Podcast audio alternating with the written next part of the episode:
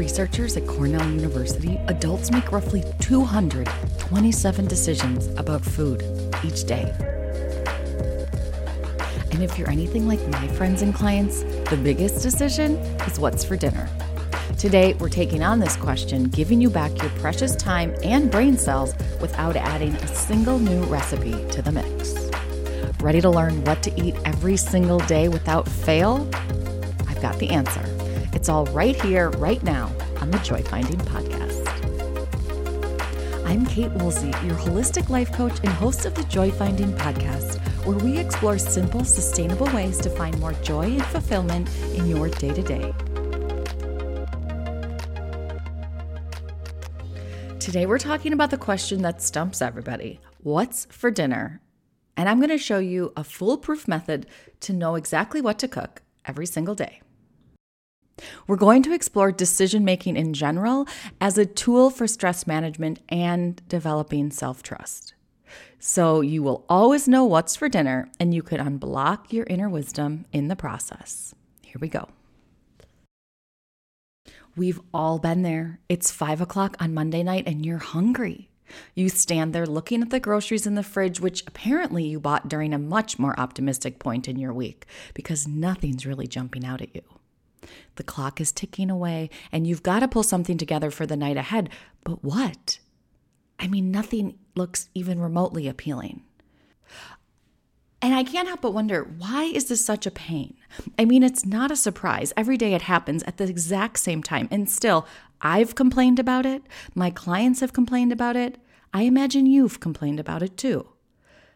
There's so many options, and yet brilliant, hungry people are wrestling with the same decision day after day. Why is this such an Achilles heel? We've got decision fatigue, for one. But also, there's more to it. I've thought about it a lot, and this is what I've learned. We're overcomplicating it, and in doing so, we're sucking all of the joy out of the process. We're overloading our decision making process with too many options, and most importantly, we're blocking the exact wisdom that already knows what to cook. That's right, I did not misspeak. You already know what to cook. And I think that's the most important factor to remember. You already know.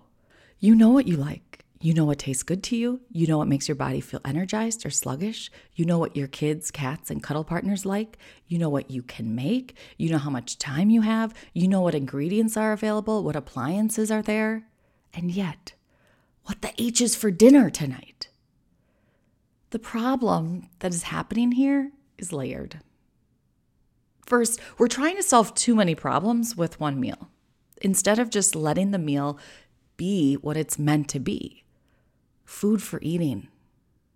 We go looking for something that fits a plethora of needs, whether it's diet friendly, budget friendly, kid friendly, gourmet, trendy, easy to cook, hard to cook.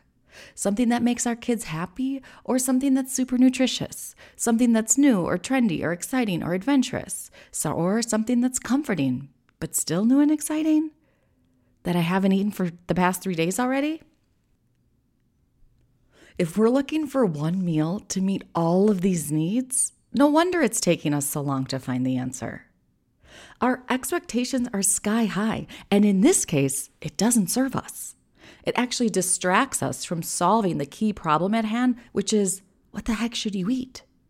Plus, it fools us into thinking that this meal is important, when really it's not. We're going to have another one at the same time tomorrow, and the day after that, and the day after that we really just have to get through this space of what's for dinner to doing the dishes. Nothing else really matters. So, here we've got a really great opportunity to peel back expectations, pick one intention, and go for it. Rather than having a meal that fits every criteria, pick one or two. Think, I've had a long day tonight and I want to cook something easy that my kids will eat without fussing. Or maybe it's, I've had a great day. I feel super energized and I want to try that new recipe I've been eyeing because I feel like taking my time and trying something new. Or it could be, I just want something that is fast and healthy. What meets that criteria? Stop expecting your dinner to solve every problem. Focus on the one thing that matters the most today and move forward. The second layer that complicates this for some is judgment. And listen, it doesn't belong in your kitchen or your inner dialogue, okay? But I understand that it happens. We think, I don't want to cook that. I just made that yesterday. So, I can't make that. It's too simple. Okay. I don't want to cook that. It's boring. Who cares? We are so used to consuming social media and images of these glorified scenarios, we forget that's not what we're here for. Are you a professionally paid food photographer, chef, or influencer? No? Okay, then. The truth is, no one cares what you're eating, except maybe the people at your dinner table. And I say maybe because it's possible they're just happy they don't have to ask what's for dinner themselves. Either way, stop looking out there and bringing those judgments in here where they don't belong. I don't care if it's too simple, too easy, too boring, too redundant, too generic. It's dinner. There's no such thing, friend. Does it feed you? Well, then congratulations, you've passed the only requirement. Please forgive yourself and move forward.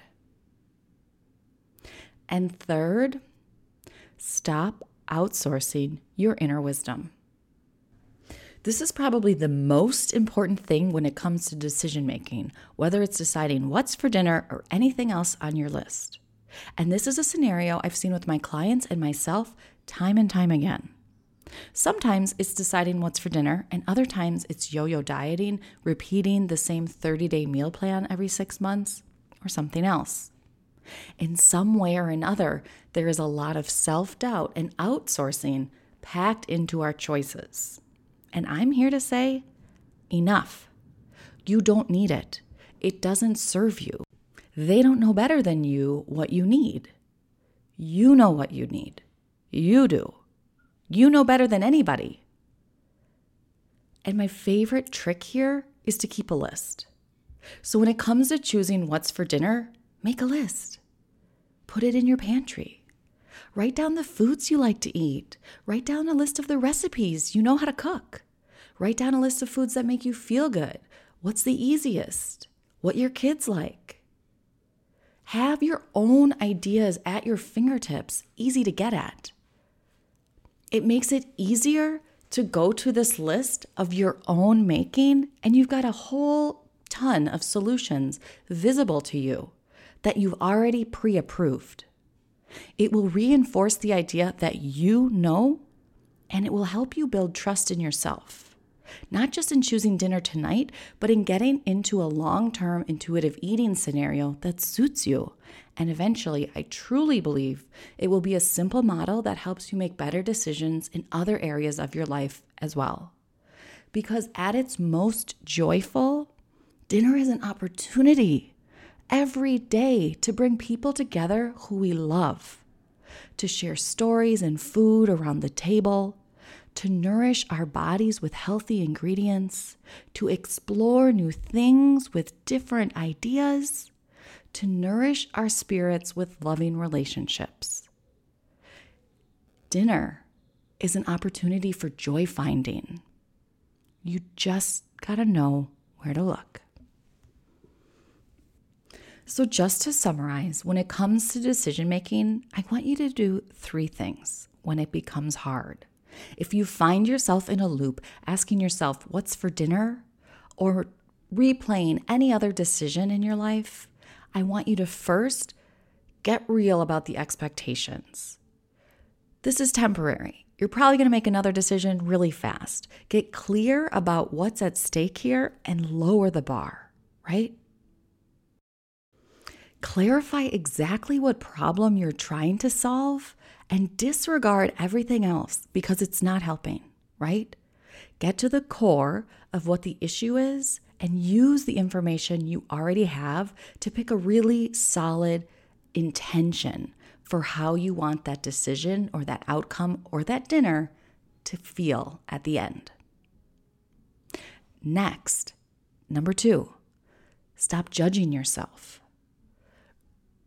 Remove all of the external pressures that say it should look a certain way and go back to doing the thing it needs to do.